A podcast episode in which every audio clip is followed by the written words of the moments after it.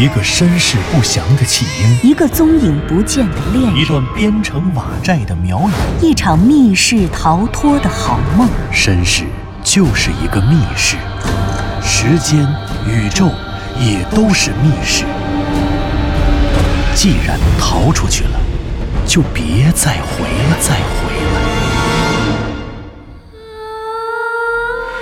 请听长篇小说《望山没有南风向》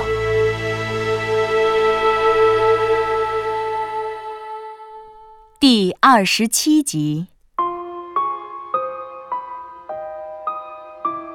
俗话说：“物以稀为贵。”向南风有个学建筑的朋友，记得半年前，向南风打算做一个建筑方面的电视专题片。两人聊天的时候，朋友跟向南风提起了澳门古城。据说，16世纪中叶，基于中外贸易的形势变化，当时的明朝政府划出澳门半岛西南部一片土地，供以葡萄牙人为主的外国商人居住和贸易。由此，一个融合欧亚非美四大洲文化的华洋杂居的国际城市就此诞生，而澳门古城也就成了中国最早的西式建筑群。毫无疑问，无论是澳门古城，还是向南风正在着手调查的首南山中的天坑古堡，它们都是西方文化在东方世界的遗存。向南风觉着，首南山中的天坑古堡很可能就是整个事件的重要突破口。一个西方建筑，它分明坐落在封闭落后的首南山山区，甚至还是首南山人迹罕至的山腹地带。这样的地点，这样的建筑，之于首南山，乃至于整个望山市。就如同拥有四百年历史的澳门古城之于中国一样，它与它所处的地域文明特征和文明程度的反差实在是太大了。如此鲜明的文化反差，总不可能那么轻易地磨灭在历史长河当中。你说呢，湘西谷主？怎么？难道你认为它和澳门古城一样？有四百年的历史，不，这倒不可能。望山市是内陆地区，我想望山的东西方交流再怎么也不会超过二百年吧。这倒是，遥远东方的西洋建筑，这建筑本身就有明显的时代痕迹。是啊，按理说，找这个应该比找三百年前的假姓难民和四百年前的雍家坟要好找得多吧。那是自然，可实际上还真不是这样。你听我给你慢慢说说啊。向南风将走访的重点从首南山以北的雍家村转向了更容易深入首南山腹地的首南山以东的石头村。这一次，他想着是否能在坠入浩瀚如烟的近代史料之前，先在这里探访到一些听说过或者见过古堡的亲历者。于是，总结之前采访雍家村贾姓宗族族长贾展南的经验，他还是找到了自己的哥们儿亮子，想通过如法炮制，从石头村也找到一个像贾展南一样的人。不过这回，向南风的想法落空了。石头村和雍家村的情况完全不同，雍家村是单一姓氏的宗族式村落。村里的家族很单一，可石头村则不然，它的历史远没有雍家村那么长，而且这地方古往今来人口和家族的流动性都很强，而且由于望山市这些年的发展，首南山以北的城区发展几乎已经饱和，原本一些开设在中心城区的工厂有很多都向东南搬迁到了首南山以东。望山市新规划的东山工业园区，园区中有工厂生产电子元器件或者是家用电器、数码产品的代工厂，有不少属于典型的劳动密集型产业。这些工业产业的兴起，吸纳了大量的外来务工人员。可东山工业园区内，企业所能提供的工人宿舍远远满足不了工人的需求，因此，一些工人开始到附近或者更远一些的村镇租房。在首南山山脚下的石头村，也成为了不少工人的选择。市场供需是一只无形的大手，石头村的很多人都被这只手重塑了人生。村里靠近公路的。离山比较远的人家纷纷翻盖了高层楼房，把房间打成隔断，租给在东山工业园区上班的工人。只有村西半山上的老宅还维持着原来的模样。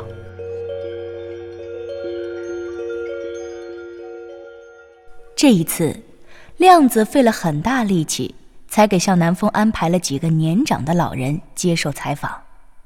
向南风说着。把这一次的采访视频拖拽到了 QQ 的对话框里，然后打字说道：“哎呀，石头村的情况相当复杂，采访的效果也实在是差强人意。你先接收这个视频文件，你一边看，我一边跟你说吧。”好。湘西谷主接收了这个文件，在文件传输的过程中，向南风继续往后说：“这石头村历史很短，也就七八十年吧。”民国时候，这村的后山有个采石场、石料厂啊。村支书姓马，五十多岁吧。这老马告诉我，这个村原本就是民国时石料厂的工棚。石料厂在半山盖了几间民房，这些采石工就住在这里。后来石料厂没了，有的工人留下来就没走，就成了石头村。我一听啊，这心就凉了半截儿。这村子历史才到民国，感觉比那古堡时间还短。关键这村里的人古往今来全是流动人口。好家伙，这就没法查了呀！我们通过公安局人口信息系统查了一下，户口在这石头村里年龄超过六十岁的有五十二个人。哟，这不少啊！是，后来联系上了十二个。其中还有那天带我找到石碑的那位放羊的张大爷，也包括在里面。嗯，我看到了，我正在看视频。然后呢？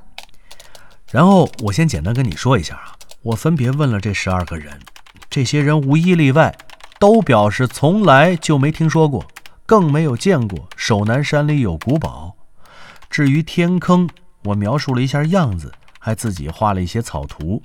有人说见过，但我核对等高线图以后，发现他们说的都不对，想必是还没理解什么是天坑。你也别气馁，虽然跟活人问不出来，可以查历史、查县志啊。原本你说查古堡，不也是要从历史里找吗？对，不过你听我说呀，跟这些村民，我虽然没问出古堡的事儿，但是。我听说了另外一个，也是关于雍家村那雍家人被灭族的传说。哦，湘西谷主明显来了兴趣，他好像已经等不及看视频了，立即回复追问道：“怎么说的？”石头村的老支书七十多岁，有个冯大爷，你回头看看视频啊，这冯大爷是第三个出现的。他说啊，他听说过雍家人的事儿。因为他老丈人是雍家村的，也姓贾。这冯大爷说，他五十多年前刚结婚的时候，陪着媳妇儿回门，那时候交通不方便呀，就在老丈人家住了两天。他那两天啊，没睡好，老做梦。后来他丈母娘知道了，就到雍家村西南角那围墙那儿去烧纸。这位冯大爷还特意跟我说起了雍家村的围墙，说当时啊。这围墙跟现在一样，一点没变。那冯大爷后来怎么说？怎么说那传说的事儿了？他不是做噩梦吗？他丈母娘特别迷信，告诉他怕是雍家人的鬼魂瞧见来了外人不高兴，然后就给他讲了雍家人的事儿。向南风拿起电脑桌上的水杯，喝了一口水，然后继续打字说道。这冯大爷说，他老丈母娘是这么讲的：说这雍家人啊是这么回事儿。最初，有个人在家被狗给咬了，后来得了狂犬病，跟着雍家人的宅子里就开始陆陆续续的死人，一个挨一个的死，然后剩下的人就慌了，带着细软就离开了守南山，准备逃命。可是官府听说这事儿以后，害怕狂犬病传染，于是下令把逃出守南山的这些雍家人一块儿骗到了现在雍家村的地方，然后。生生的把这些人都给活埋了啊！活埋了。对，所以说贾家人害怕雍家人呐。这雍家坟里埋着的都是冤死的人，是冤魂呐。哎，对了，湘西谷主好像忽然想起了什么。照这么说，这雍家坟……是个万人坑啊！那肯定是挖了一个大坑，然后集体活埋的呀。对，要按照这个传说，好像是这样。我觉得这个传说相对比较可信呐。你看，狂犬病传染，这没错。古代官府对待瘟疫，无非就两个办法：远抬、深埋，或者就是火葬。那要是碰见特别暴虐的官员，也没准真活埋吧。再有就是这个传说里面可有狗，何孝大爷和古堡里面那狼犬厉鬼不就能串起来了吗？而且这么看，雍家人的死因归根结底就是狗，你怎么看？有个问题，这古代人能知道狂犬病吗？你等等，我查查。湘西谷主说着，打字的速度明显放缓了，又等了一会儿。他才回复写道：“我刚才查了一下，这狂犬病潜伏期一般是十天到一个月，最长有潜伏六年的，但是没听说过刚被狗咬了就能发病死亡呀。以古代人的认知水平，对狂犬病的了解，我觉着，他们应该不会是因为一个人死了就立刻联想到因为被狗咬才死的吧？哦，对了。”你有没有问问这冯大爷，传说里讲的是什么时候的事？雍家人是什么时候死的？我问了，冯大爷说不知道。当时他丈母娘没说，就说是以前的事儿。他说他以为是清朝。那你就没有问问你冯大妈？湘西谷主说完，发了一个笑脸过来，谈话的氛围顿时轻松下来。你冯大妈她死了十多年了，问不出来了。得了，我还是跟你说说另外一个当地的传说吧。这个传说呀，是个老奶奶讲的。这老奶奶今年已经七十三岁了。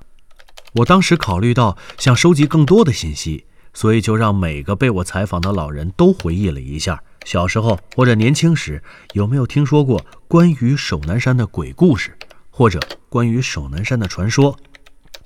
这老奶奶就讲了一个河妖的故事给我。她说：“这香农溪，对了，香农溪就是发源于首南山的河，这是望山市最大的一条河了。”嗯，明白。你接着说。据说香农溪里头住着一个河妖，这河妖专门杀害走到河边洗衣服的年轻少妇。还有，在河边对着河水照镜子的女人，河妖把人引到河边，然后拖人下水，尸骨无还呐。完了。湘西谷主等了半天，看向南风也没有继续打字，于是问着：“完了呀？就这么短？视频文件里面也有，第几个我忘了，反正很靠后出现的，你可以看看。”这怎么河妖水鬼都出来了？这老太太是日本人啊？怎么可能？明明是土生土长的望山郊区老太太，只不过这个故事啊，有点像是日本原装进口的。嘿嘿。向南风一边打字，也一边觉着好笑。其实，刚刚听到老太太讲的这条传说时，向南风还认真地翻阅了相关的资料，他发现。河妖的传说多半都是河水里出现年轻女孩，用美色勾引人走到岸边，或者是活泼可爱的小孩。河妖将人诱骗到岸边，将受害人拖入水中。此类传说虽然在情节上与河妖相貌上有所差别，但基本的形式往往是万变不离其宗的。河妖的逻辑内涵往往都被定为溺水身亡，或者是怀有怨念的自杀者将怨念发泄在路人身上，而这样的传说在全国各地，甚至是世界各地都屡见不鲜，所以。向南风在分析之后，排除了这条传说的干扰，而且香农溪河妖与南山幽潭、天坑古堡以及雍家族人、雍家坟等均无直接联系。显然，从湘西谷主的话语里能看得出，他也不认为这会与天坑古堡有什么关系。不过，虽然这位老奶奶的传说被排除了，但向南风却了解到。原来石头村的历史是这样的。现在我们叫石头村的这个村子，其实是两个村合并的，其中一个当然就是我们民国时候开采石场剩下的那个石头村了。还有另外一个叫东洼村。这东洼村的历史虽然不长，但仍然有一些土生土长的当地人。讲出河妖传说的老奶奶和提到雍家村的传说的老支书，祖上就都是东洼村的人。于是，从这些人的口中，加上之前在雍家村贾姓宗族族长贾展南讲的传说，以及向南风自己在整个事件中的亲身经历，向南风得出了这样一个结论：湘西谷主，我想来想去，其实。这也就是我最终想跟你说的，我的路遥和那个何孝大爷，我想，他们都应该是那个被埋葬在雍家村里的雍家的族人吧。您刚刚听到的是长篇小说《望山没有南方向》，作者刘迪川，演播杨静、田龙，配乐合成杨琛，制作人李晓东，监制。全胜。